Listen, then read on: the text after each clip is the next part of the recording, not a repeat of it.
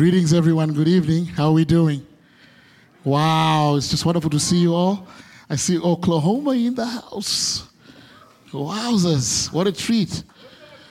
Amen. I'm going to be at IPA on, on Friday, Saturday, and Sunday, you guys, so please be there and meet me there as well. Amen. I'll be in Oklahoma City Friday, Saturday, and Sunday of this coming week. Hallelujah. I'm looking forward to that. And for those of you, how many of you are visitors? This is not your home church. You're visiting with us today. God bless you. Thank you for showing up. I pray that you receive what you came to receive. Amen. Wonderful, wonderful time again for the pastors, Pastor Sam, Pastor Justin. Thank you for the invitation. And um, extend the same thank you to the board, to all the leaders in this amazing house. I, I really believe that this fasting and praying was ordained of God. God wants to release some things amongst us. I think that the Lord has already been at work in our midst. Uh, we started on Friday, on Thursday. Hallelujah. Man, it went by quick. Wow. Came in on Thursday, flight was delayed, but made it to church because all the hardcore Zion people stuck around until I got here at like nine something almost. But we had a wonderful time in the Word, and it's been great. It's been a conference uh, centered around the theme of leadership.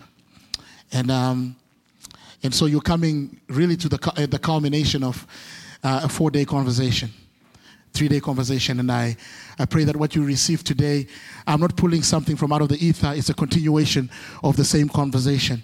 But I know that there'll be something for you to receive.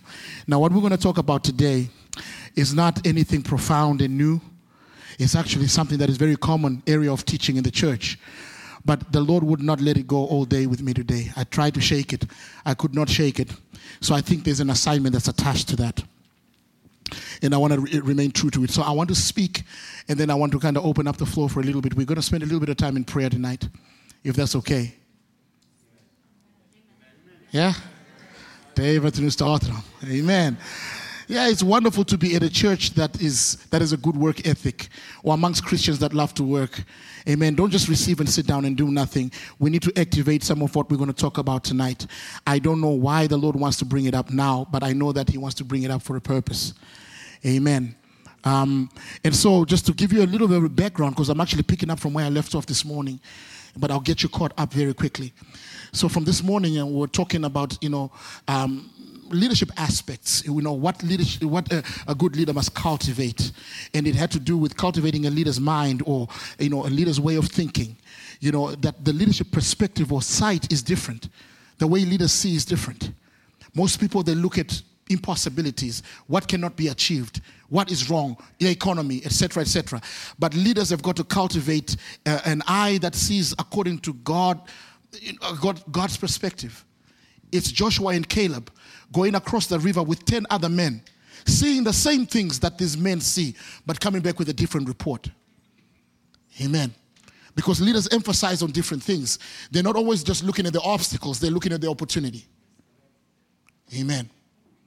And more times you want to hang around with people that are solution oriented. That when God gives you a vision, you don't need to have someone tell you how it won't ha- work. You need your team around you to find a way to make it work. Joshua and Caleb went from scouting the land, Numbers chapter 14. They came back and they say to Moses, Let us go up at once, for we are well able to take the land. Everybody else was talking about the impossibilities. Ah, there's giants in the land. The son of Anakim up there, the Rephaim are there, and they're bigger than us, and we're like grass, blah, blah, blah, blah, blah, blah, blah, blah, blah. Amen. Pentecostals, let me tell you this. For all of us that believe in the baptism of the Holy Spirit, that believe, me, we were the part of the church that believed in the Spirit being the sharp edge of the church giving us an edge that was beyond what the physical man can accomplish. But Pentecostalism of late has become a name tag with no, you know, um, corresponding power. It used to be a powerful thing to be in Pentecost. That's why we could handle the persecution because the power that was with us bore testimony to the fact that the Spirit of God was with us. That's why we did not mind being persecuted. Nowadays, it's become just a name tag. Zero power. Zero God ordained vision. Everybody is, is creating a vision they can manage. A vision that is within the sphere of their own individual competencies. Back in the day, it was unlearned men that had a vision to reach the world with the gospel. It looked like an impossible task, but they were anointed with a spirit that sees no impossibility. Ah, we need to turn some things around. Amen. If the vision you have for your church or for your group is in keeping with your budget, you're not dreaming big enough.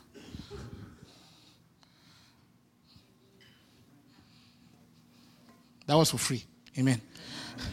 So we're talking about leadership. That leaders must learn how to think different. They must learn how to see different. We talked about cultivating the nose of the leader. What is the nose of a leader? It's the spirit of discernment. That's what the nose simplifies. We talked about the smell test. That some things may look good, it may look right, it just doesn't smell right. Mm, mm, I don't know what it is. It just doesn't seem. You have to cultivate the spirit of discernment. So you don't just go according to, oh, this looks good. And so we that are that, that, that, walk with the Holy Spirit, sometimes you understand, you may see the most perfect offer on a table. And something in you just says, son, wait up. We used to call it a check in my spirit. What was that discernment? That says there's something wrong with this deal, don't sign on it. We need to cultivate that. That's what leaders do. So that's what we talked about this morning. But we ended up on the leader's mouth, and that's what I want to pick up. That leaders must learn to speak differently. You must understand that the most sacred thing you possess, and particularly my, my, my, my South Asian brothers and sisters, we have got to talk about this strong. The most powerful thing you do is speak. The most sacred thing you do is speak. Do you know that you transitioned from eternal darkness to everlasting light because of something you said one day? You believed in your heart the Lord Jesus Christ and confessed with your mouth that God had raised him from the dead. And like this, your destiny was now sealed for heaven because of something you said. Never trivialize the words of your mouth. Oh, we go back to the book of Genesis, chapter 1 and verse 26, and here's what we find. Ladies and gentlemen, for six days of creation, now this is all I told you, we're talking about something obvious, right? Very obvious. Nothing new here.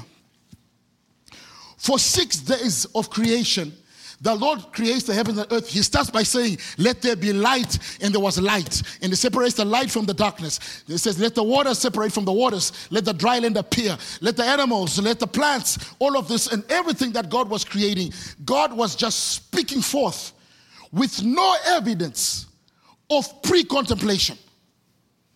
There was no evidence at all that God thought about it. He just spoke, Light be. What is light? I don't know. You'll find out. But the only time that heaven paused was when it was time to create the man. And God revealed first the content of his mind before he acted out on what he was about to do. He showed us what he was thinking first. Because we were allowed into a holy council of the mind of God. And here's what the Holy Council said Let us create men in our image and according to our likeness. And God began to describe our job description and let them have dominion over the fish of the sea. He talked about us before He made us. The only creature that was born out of the pre thought of God is evidenced by Scripture. The scariest thing you possess is the image and the likeness of God. The most severe thing you possess is that he cut you out of the same fabric as himself. Let us make man in our image and according to our likeness. Therefore, one of the most amazing assignments you can ever embark is to find out how God operates. Because your operation, your optimum operation, is hidden in the way he does what he does. Are we doing okay? So when he said, I'm making you in my image according to my likeness L, you were saying you will never know yourself until you look at me, son. Until you see me, you don't know who you are.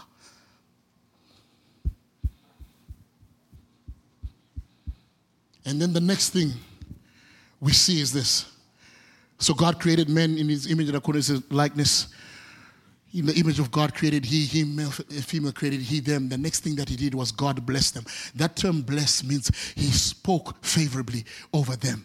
He made an announcement over them. It was a conversation that came out of his mouth, my brother. I need you to hear me. He didn't touch, he spoke. He didn't take and put in our by his hand, he did it by his mouth. That's the power of the blessing. And all I want to unpack tonight with God's help is this the most powerful thing you do every day is you speak. So, my question is what have you been saying?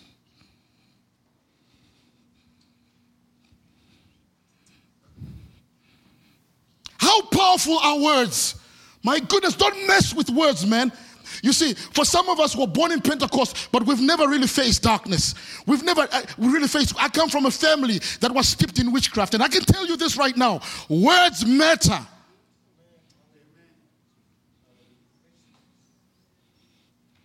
In my, in, in, my culture, we have something that we call kutanda botso. Kutanda botso is what? Is a curse that comes from a parent. Meaning, when a parent is wounded by a child and they say things out of pain, it's a curse to the child. That's why the Bible says, honor your father and mother that it might be well with you. That word honor means what? It says, you know, give unto them so what? So the blessing that comes out of their mouth will give you long life. Do you know why it was said? Because the curse that comes out of their mouth is the antithesis of that. So when the Bible says don't grieve them, it's so that if they speak words with your name on it in hurt, it works against you. We see that in the family of Noah. We see that in the family of Jacob. What happened in the family of Jacob? Reuben, Jacob's firstborn. Go to the book of Genesis and you'll find it. Genesis, I think, chapter 49. You know, Reuben, uh, Jacob's firstborn, he, he messed around with his father's concubine and he then, you know, uh, harvested his father's scorn. So here's what his father said Reuben, you are the firstborn. You are the first expression of my strength, but unstable like water, you will not excel. Was Reuben gifted? Yes. Was he strong? Absolutely. But did he excel? No. Why? Because the tribe of Reuben came to the edge of the river Jordan. They were looking at the land of promise and they chose to stay on the other side of the river. They went to Joshua and said, We found land on this side of the river. And Joshua was like, The land of promise is over there. How can we just camp here? Why? Because one day he crossed his father and his father spoke and says, Unstable as water, you shall not excel. I want you to understand the depth of spiritual utterance. You understand? You must know how to treat sacred things as sacred, common things as common. Words are not common. Of the, of the second and third born, Simeon and Levi, here's what Simeon and Levi did. They, they, they double crossed Jacob's neighbors, the Shechemites. One of the Shechemites got together with Dinah, their sister, with, with the sister of the 12, and then when they when the boys found out, they went. Now Jacob was like, treat our neighbors well. They went to the neighbors and they cut covenant with them. They said to the men, "You can marry my sister if you enter into the circumcision covenant." So the men agreed because they wanted to really marry into the family of Jacob. So when the men had cut themselves in circumcision, Simeon and Levi went and cut them down with the edge of the sword. When Jacob heard that, he was very upset at his sons because he says, "How can you do that? How can you snare people with a covenant?" And then turn against them. He says, I curse your anger. I curse the anger of Simeon and Levi. I will not come and partake in their dwelling place and in their tent. He spoke that out. Four generations later, in the family of Levi, a boy is born. This boy was called Moshe because he was drawn out of the water. Fourth generation from Levi. So, what happens with Moses? Moses was a wonderful man who loved God, but it seemed the anger problem never left the family tree. How do I know? One day he's walking around, he sees a Hebrew abusing, you know, uh, you know, being abused by an Egyptian. He gets angry, ah, picks up, poof, kills the man. He has to run for his life. He's banished for 40 years, looking after someone else's sheep. The Lord then uh, he was broken him sufficiently to send him back to Egypt. He goes back to Egypt right? And when he's, when he's in Egypt, that he's hanging around with the Lord, everything is going well. And um, the Lord says, Come up, I want to give you my law. The Lord writes the law with the finger of heaven on some tablets. Moses comes down the mountain, finds that people are, are, are, are sinful. What does he do? In anger, ah, boom, he breaks the law of God, forever prophesying that the law of God cannot be kept. Strike two. The Lord says to Moses one time, the people are angry, the people are upset, and they're complaining against Moses. So the Lord says, Son, I want you to strike a rock and water will come out. So Moses struck the rock, the water came out. The second time, because he didn't know that he was actually preaching the gospel. Because the rock that followed them in the wilderness was Christ. And what Christ had to be crucified once for our salvation. But the next time you don't crucify the rock again, you speak to the rock. That's why it was by prayer that the Holy Ghost came down. But what does Moses do? He gets angry. Ah, bam! He strikes. The Lord says, "Strike three. You're not entering in." Tripped up by anger that was four generations old because one day two boys upset their father and he spoke. Don't mess with words, my friends. Don't mess with words.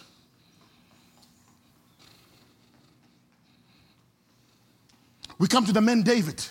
David takes a man's wife, arranges for the murder of the man. God didn't say anything, God was quiet. Kept quiet for nine months, like he didn't see it. When the child is born, the Lord sends Nathan the prophet to David. And he says, I want you to go and tell him something. Nathan the prophet comes to David and says, Sir, can I give you a parable? There was a man that had one ewe lamb. That's all he had. His neighbor had many, many sheep. The rich man had a visitor come to town one day. And instead of killing one of his many sheep, he took the only lamb that this man had.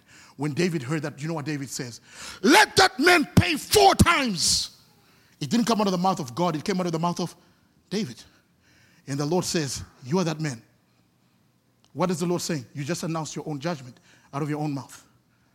So, how did that play out? That child that Bathsheba had died. One. Amnon, you know, raped Tamar, Absalom's sister, killed by Absalom. Two. Absalom gets killed by Joab, David's cousin, and his, um, his, his, his general. Three. And when, when Solomon was securing his throne, he kills Adonijah. Four. Four kids killed. Who, who, who spoke that judgment? God? It came out of the mouth of David. You be careful what you say. That's why I'm going to ask you right now, Malayalis.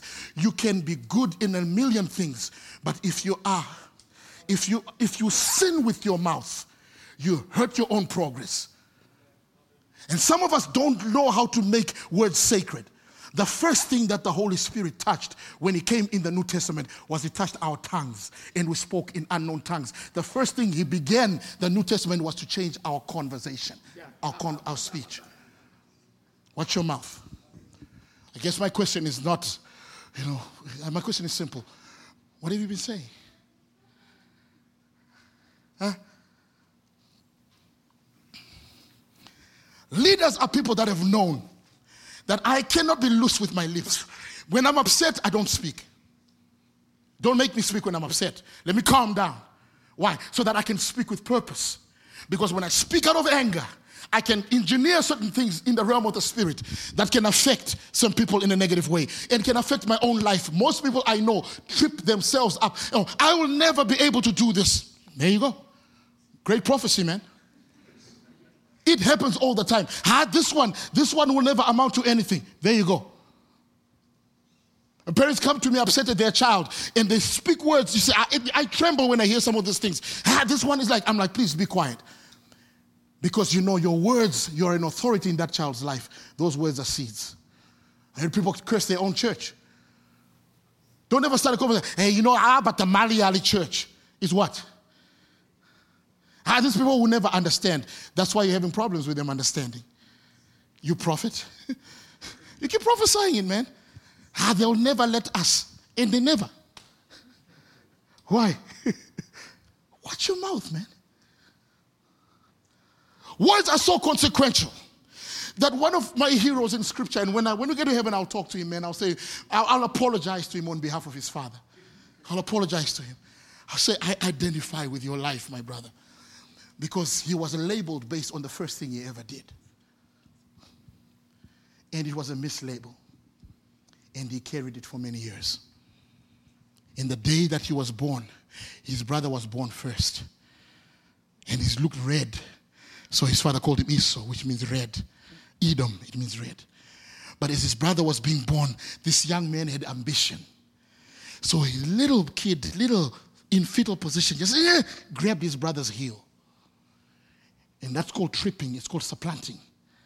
So his father labeled him based on the first thing he ever did. And boy, did that label stick. Ah, Jacob, you little tripper, you little heel catcher. So the boy carried the stigma of that label for most of his life. He could not get ahead without cheating.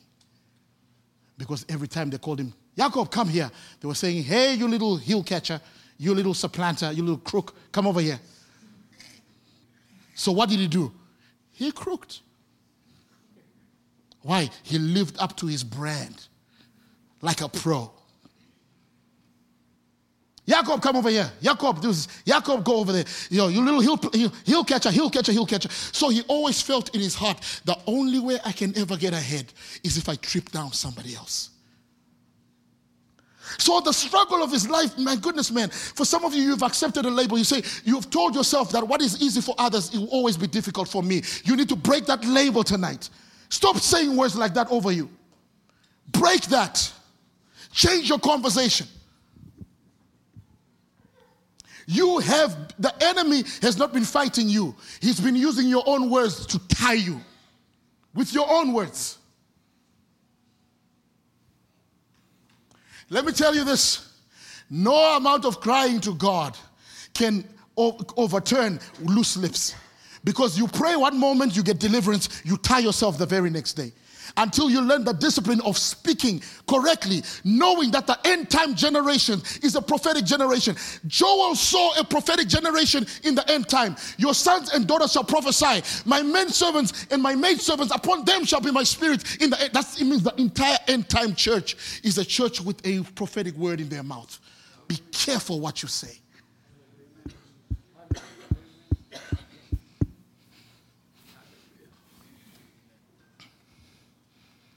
For Jacob, it was like this. How did his father get his bride? The Bible says Isaac was in the field meditating, chilling, totally chilling. Oh, namaste. And he looks up and he sees the camels bringing Rebecca. That's how easy it was for him. How about Jacob, the heel catcher, the, the, the crook? He got crooked by Laban. Ah, so you want, eh? You want Isha? Yeah, seven years, seven years. Seven years. Working hard for seven years, working hard for seven, seven years, ah, another seven, another seven. He spent 14 years paying for what his father got for free. Why? Because someday a label was put on him that it will be easy for others, but for you, you've got a crook to get ahead. Those 14 years, he received no wage at all from his father in law. Do you know how he got his money? He crooked his father in law. With the poplar plants at, at, at the watering, uh, so that the, you know the ones could come out spotted, crooked him. How did he take the blessing from his brother? Crooked him. Father asked him, Who are you? I'm Esau. You don't sound like Esau. Yeah, I've been doing my voice exercises, Dad, and I kind of sound like him. Come over here, let me smell you. He was wearing Esau's clothes. Hmm. The voice is Jacob's. But the smell is the smell of Esau. He gets a blessing that never really landed on him. If you notice what happened, the blessing that he was told by his father was given to Esau, even though it was announced on Jacob, it never stuck until God changed his name. Why? God had to speak a different conversation over him. That's why when he wrestled with God, the first thing that the angel of God asked him was, What? What's your name? What is that? What has been announced over you? What have they called you? What has been spoken over you all your life? And he said, They call me Jacob. They call me heel catcher. He says, No, no, no, no, no. We need to change that. Or your destiny will never excel beyond your label. Not going to happen. Your destiny will never excel beyond the word that has captured you. Do you know why you've been crooking people to get ahead? Because that's what you've been labeled. That is the idea, the conversation you've accepted. Your name now changes. From this day forward, you are Israel. It means you're prince with God. When God changed his conversation over Jacob, he changed his destiny in a moment. In a moment. In a moment. Watch what you're saying. Now, you already know this, I'm sure. I would hope. Amen? You already know this, right? oh, I got that, Felix. Yeah, I've known that all my life. the dilemma of ethnic people is loose lips. When we get angry, we curse. We don't use foul language, no. We curse out of anger and we label people unable. This one will never rise. That one will always be naughty. That one will always be this and that one. I've heard that. I've heard people criticize a kid that was up there trying her best to do worship or to preach. And someone out there would say words that bind and that don't give life. Proverbs 18 and verse 21 Life and death is in the power of the tongue, and they that love it shall eat the fruit thereof. Right here, is the power of life and death. Most of the devil that you're trying to fight, you are inviting him with your mouth. The traps you're trying to come out of, you created them with your mouth. Why? That's just the way heaven operates. Now, check this you don't have to like it, it's just the way it is. That means what? Shift. Shift. Don't err with your lips. Lips are sacred, conversation is sacred. Ah. When was the last time you put yourself, you know, in, you stood yourself in front of a mirror and you spoke favorably over yourself? Some of you have never done that. You've never prophesied over your own destiny. You've just received words that other people have spoken over you. You're a prophetic generation, friend. There comes a time when you have to say something about it. Everybody else has spoken, but what do you have to say about it? What do you have to say about it? There has to rise something in you that says, I have something to say. You have called me this, you have called me that, but I have something to say. Was David, 1 Samuel chapter 31. The men of David turned against him because they came to their camp in Ziklag and they found out it had been burnt by the Amalekites and they had taken all the women and the children and all their supply with them. The, David's men talked about killing him. What did the Bible say? David went aside and what? He encouraged himself. In, do you know what that is? He went and he talked to himself. Come on, David. You're not going to die today. Ah, not today. Not today, son. I know there's a promise of God on your life. I remember when the men of God came to your house and he picked you up amongst your brothers and he said that God is going to cause you to be captain over his people. Ah, there is a day that is coming when you're going to die, but it is not today. Someday I will die. I will not die today. But your most loyal men are talking about killing you. Let them say what they will. But I have something to say. Lord, remember that time when you rescued me from that giant. Yeah. Ah, that was an insurmountable situation. Yeah. And I made it, Lord, because of you. Oh, by my God, I can run through a troop, man. By my God, I can leap over a wall. By my God, I can bend a bow of bronze. I will chase after my enemy and I will overcome them. And when I'm done with them, I will beat them up like dust and throw them like dust on the street. That was Psalm 18. What was David doing? Talking to himself. What is that? It's an inner conversation of a conqueror. He's got to sit himself down because life is pushing against him. And he stops and says, I have something to say. Blessed be the Lord, my rock, that teaches my hands to war and my fingers to do battle. I have something to say. You will never amount to anything. Thank you, uncle. But I have something to say.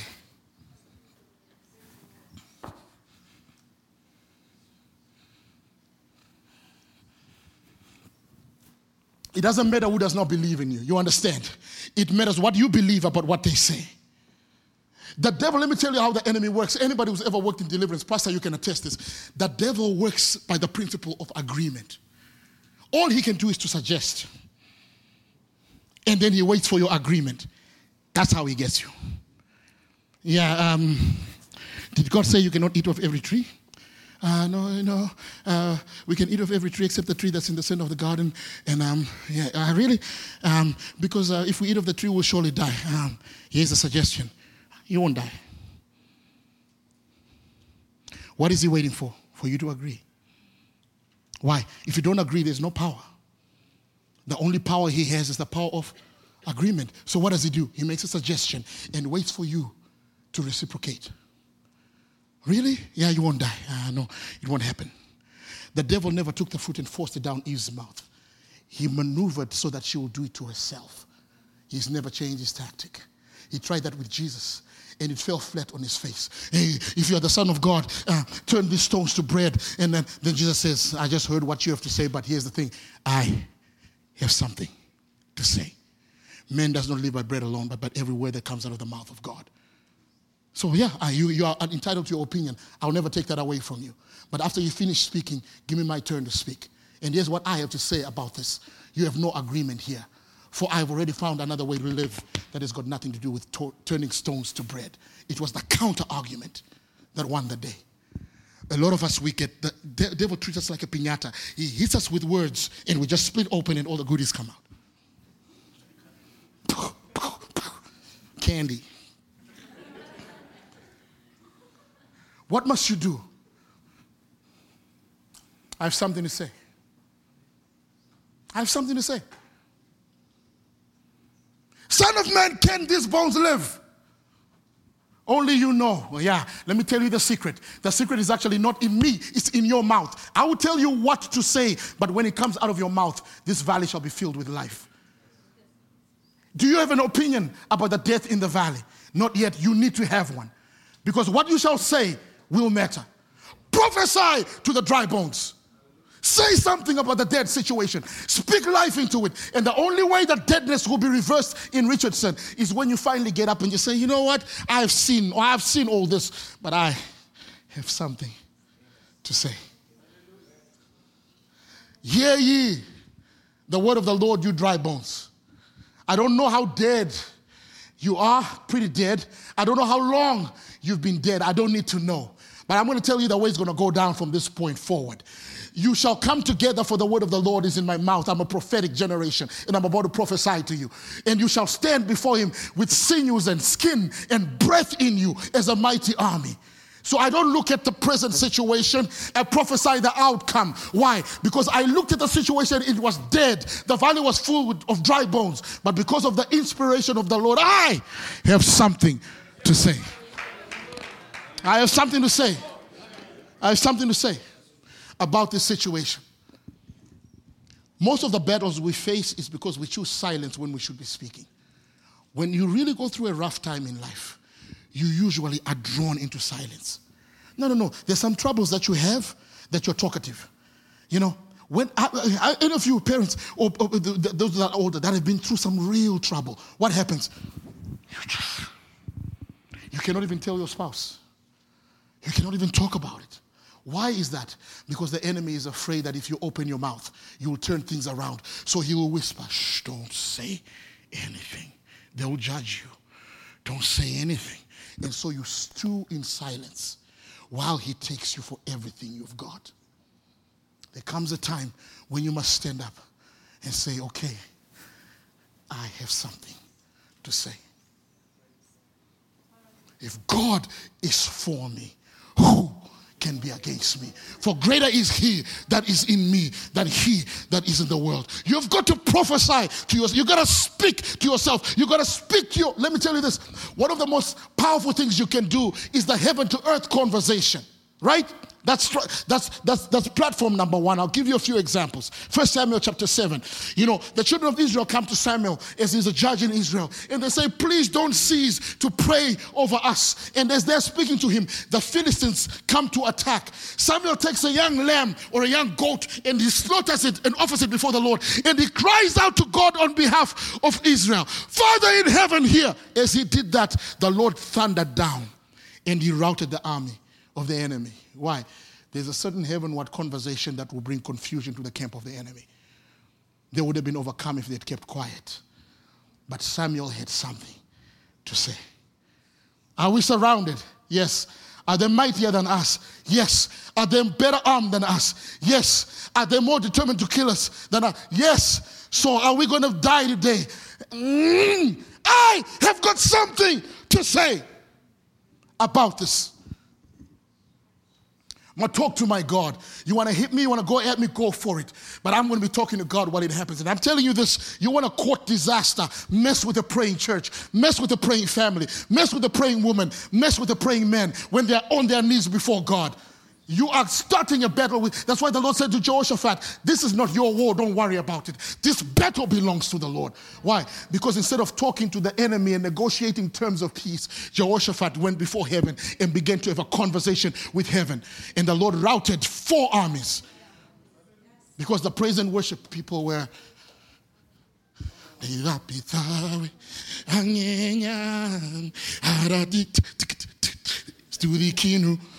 Jivenumende. Whoosh! Heaven came down. Why? Because they had something to say. They had something to say. Moab, Mount Seir, Ammon, you're surrounding me. Yeah, there's four of you, there's one of me. But I have something to say. There's something to say. And when he opened his mouth, the Lord routed the army. Some of the crisis you're in right now is because you've been silent in the day of battle. How dare you? What's wrong, brother? Nothing. Come on, dude. It doesn't. Uh, nothing. Dude, just leave me alone, okay? There's like nothing going on here, you know. That is the most nothing I've ever seen in my life because that's some like that's a something looking nothing. Nothing. What is that? You're being courted into silence so the enemy can beat the poop out of you.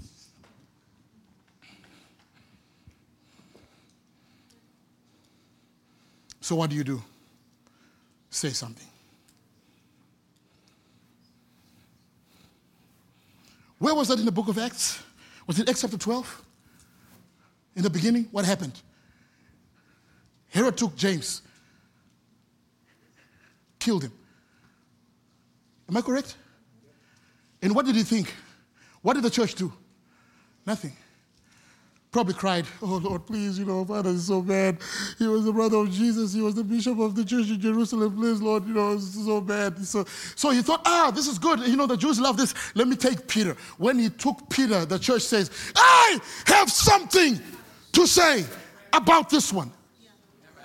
You got away with James, my brother, because we're not smart. We let you get away with it. You touch Peter, and we're going to speak about this. So, what did the church do? They call a prayer meeting. Why? We got something to say. And in that prayer meeting, they began to talk to God. And what happened? The, the, the apostle was visited by an angel in the inner prison. Why? Because the church refused to drop the subject. They had something to say. Ah, uh, my friends in India, too, much, too, much, too much complaining about Modi, too much complaining. Oh, no, no, no. You know, and he's taking all these rights from the Christians. Where's the church risen up and said, Excuse me, but I have something to say? You won't serve his term through if he messes with the people of God. Change or resign. Do you know how long it took to gain momentum for the church in India? Do you know what it took? Some of you may not be aware of this, but I was praying for India in the 80s and the 90s because my pastors they started a movement through the Wagner Institute that prayed over what they call the 1040 window in the late 80s and into the early 90s, there was a global movement to pray for that, what they call the 1040 window, where the nation of India is.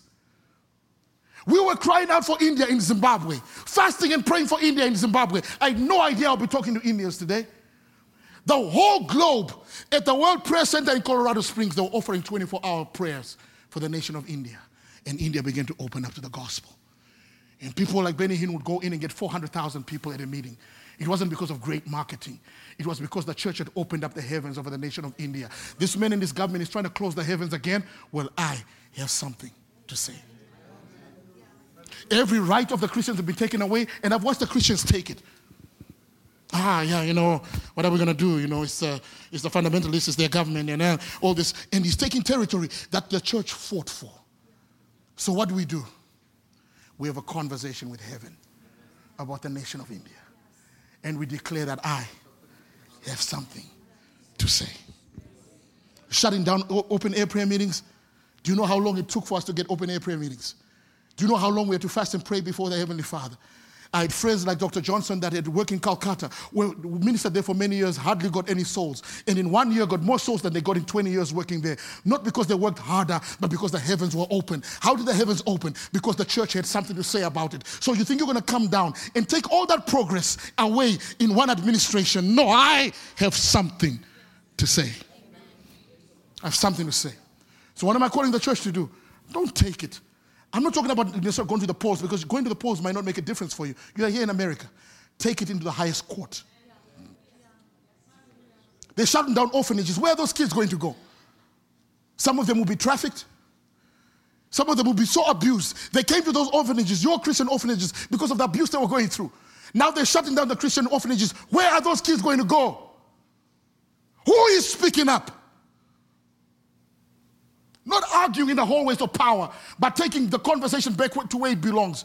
You know, you don't even understand. Do you know what ecclesia, what the church means? Do you know what the term ecclesia means?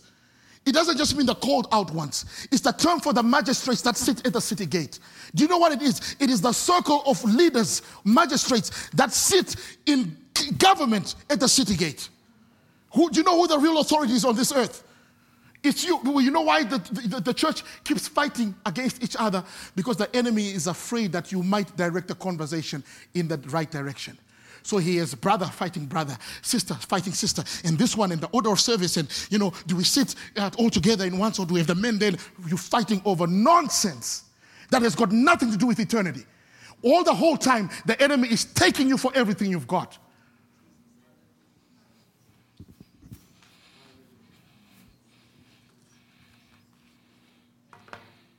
Well, our children, you know, they want to worship with the lights dimmed. At least they are worshiping. I know parents whose children are in the world that have not seen the doorway of a church in years that come crying real tears. Your kids are in church and you're complaining. And you think I'll have a sleepless night over that? Are you kidding me? I'm praying for kids that are out in the world right now. You're complaining about kids in church, in church, in the house of God. Get over it and grow up. We got a kingdom. In the whole time, the enemy is robbing us blind. He's taking the nations back that we fought so hard for. He's taking the things that we fought so hard for. Nobody's saying nothing. People are complaining about minutia. Ah, I don't like the way your songs sound. You know, I don't like the way. Nobody consulted you whether you liked it or not. We're not singing to you, we're singing to Him. I got something to say. I got something to say. In this nation, America began to think that they can solve American problems necessarily by legislators and leaders and whoever is in the White House. It doesn't matter who's in the White House. I need you to hear me good. What matters is the position of the church. And it doesn't matter if you have got access to the hallways of power. You're already the magistrate. You're already the ecclesia. You already sit at the city gate of authority. But the church is so lazy that the average church, in them, without all these immigrants that they're talking against right now, you remove the immigrants from this nation, you've just removed the prayer life of this nation. Because the average American minister, the Barna says, prays for less than five minutes a day. Do you know who's holding up the banner of prayer in this country? It's you browns and the blacks and the oranges and whatever. Yeah. Because you are from the old country, you're driving nice cars now, you're looking good, but you have not forgotten how to pray. And you, generation of the young, if there's any mental I want you to receive from your parents, is their prayer ethic. They know how to talk to God. You better learn something. I have something to say. I have something to say. The church began to talk to God about Peter, and they said, We're not okay with Herod having Peter. We're not okay with it. They didn't say, Lord, if it's your will. No, they said, no, we're not okay with it. We want Peter back. What does the Lord do? Dispatch an angel. Go and get him out. The church won't drop the subject. Go and get him out. Peter is fast asleep between two guards. He gets kicked. As soon as he's kicked, boom, his chains fall off. Let's get out of here, man. Why? The church won't drop the subject. We were chilling in heaven. I was watching, you know, a test cricket between us and, um, and, the, and, and, and the messenger angels, the warring angels, the messenger were playing cricket. I'm just missing my game. Get, get, get out of here. Let's take you back to that. Why? Because the church won't drop the subject. They keep talking to heaven about the plight of Peter forcing the hand of heaven to get him out of prison. Do you know how many of your sons and daughters have an apostolic call and they're in some jail cell right now? It's the jail cell of comf- comfortability, it's the jail cell of safety and comfort zones, it's the jail cell, some of them of sin and hidden sin. And you know what will change that is if you have a conversation in the right. Not, don't criticize them because they're not serving God. Take it to the highest court. Say something. I don't want to serve God. Okay, money. I've got something to say. Heavenly Father.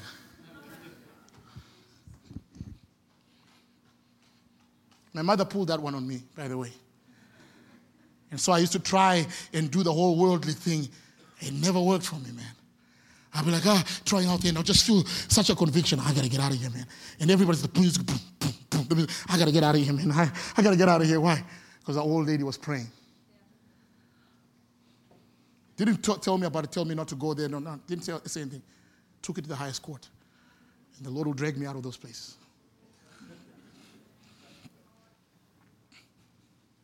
What have you been saying? Hmm? If you look at the bulk of your conversation in the last 30 days, how much of it was pulling heaven into your orbit? How much it was complaining about things that are happening? How much of it was negative and, and, and, and tripping you up? How much of it was targeted to bring about a powerful spiritual outcome? What in the world have you been saying? Leaders watch their mouth because they understand that life and death is in the power of the tongue, and they that love it shall eat the fruit thereof. Jesus looked at his little ragtag army and he released a prophetic word over them. These works that you see me do, greater works than these shall you do. And I'm sure the people that heard that laughed. These guys, come on, man. These guys, greater works than you? Yeah. Lord, the other one there can hardly speak without cursing. How do I know? When Peter was refusing that he didn't know Jesus and the little servant girl was pressing him, the Bible says he began to curse. I don't blinkety know the blinkety guy. Blinkety, leave me alone. Loose mouth. And also, that one is going to turn the world upside down. Why are you prophesying stability on the least stable disciple? Because I have something to say. You look like you're bipolar and you know borderline schizophrenic. That's the way you've been. That's been your personality trait. But Jesus said about Simon, "But I have something to say." I call you a rock, and upon this rock I will build my church, and the gates of hell shall not prevail. I have something to say.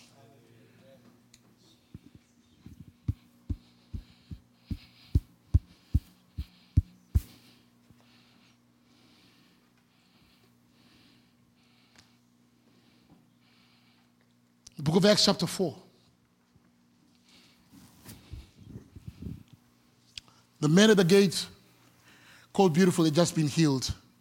Peter and the disciple had been arrested and brought before the council.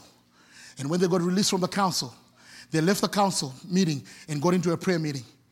And as they began to cry out to the Lord and saying, You know, Father, you know, um, may, may mighty works be wrought by your apostles. And the Bible says the place where they were in was shaken as they prayed. Sometimes you can talk toward heaven and the place where you are begins to be shaken. When Paul was preaching in the, uh, Peter rather was preaching in the house of Cornelius, right? The Bible says while Peter yet spoke, what was he doing? First, they talked this way, the place where they are is shaken. Then Peter was now preaching this way. And while Peter yet spoke, the Holy Ghost fell upon them.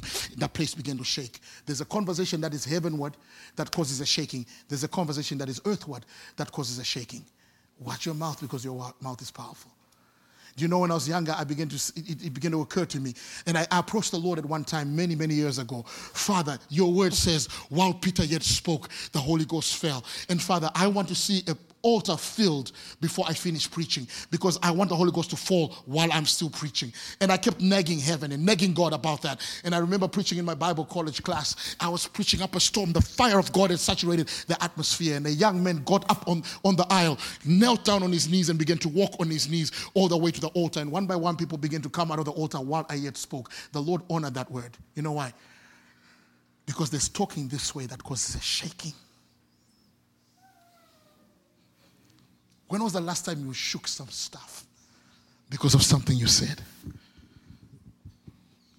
You don't shake stuff by complaining. Ah, you know, you know, I, you always know when it's that. Yeah, you know, brother, you know. I know I don't. Please explain. Yeah, you know, you know, you know how the devil does. Actually, no, I don't.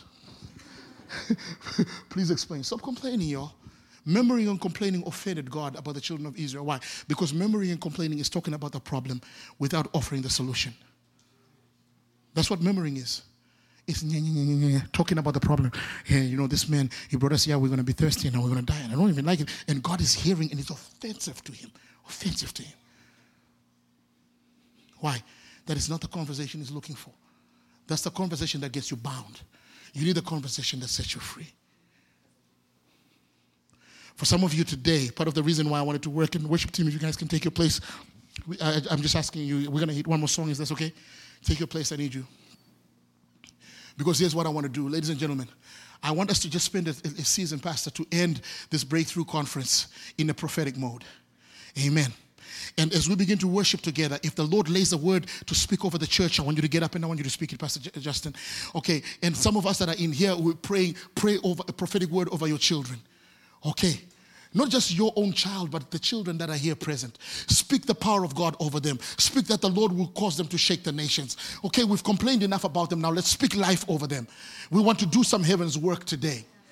If you're there saying, Felix, minister to me, I'm not going to minister to you today, friend. No, no, no, no. Today you are getting into ministry mode for yourself. You're going to speak a word over your own life, over your, your marriage, over your children, over the children in this house, over this city. You speak over this nation. We want a prophetic word over the nation of India. I'm not, we, we cannot sit by and watch India get taken back after years of struggling. No, no.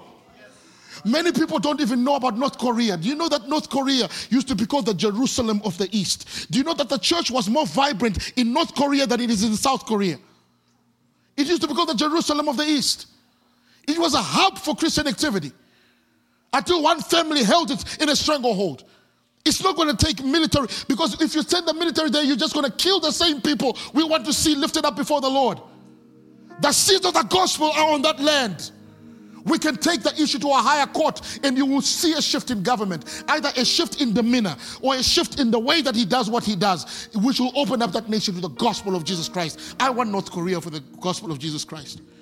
I want the continent of Africa. I want these United States of America one to God. Not because the Christians are being obnoxious in the in the face of the atheists and are trying to say, la na na na na, we've got the White House. None of that nonsense. I'm talking about talking to heaven because we love them and we want to see them come into the grace of the name of Jesus. The church has got to get up and say something. So you're going to prophesy over your marriage, over your family. You're going to prophesy over your church, whatever church you come from. You're going to prophesy over our kids, meaning the generation of the young. We'll prophesy over our cities. We'll prophesy over this country. We'll prophesy over the nation of India, the continent of Africa, North Korea. We call, you know, the, the islands of the sea. We got work to do tonight. You came to be blessed. I came to put you to work tonight. Let's all stand, please. Those of you that can pray in the Spirit, begin to pray in the Holy Ghost. Out loud, don't be lazy. Begin to talk to God right now.